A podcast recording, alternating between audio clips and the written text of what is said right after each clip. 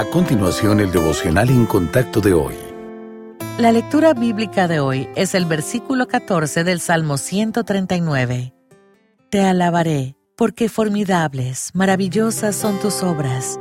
Estoy maravillado, y mi alma lo sabe muy bien. ¿Ha observado usted alguna vez la famosa pintura de Vincent van Gogh, La Noche Estrellada? Es una mezcla cautivadora de círculos y remolinos que forman un cielo onírico. A primera vista, resulta intrigante imaginarse a uno mismo dentro de la escena y visualizar los vivos colores y las suaves brisas sugeridas por las formas curvadas.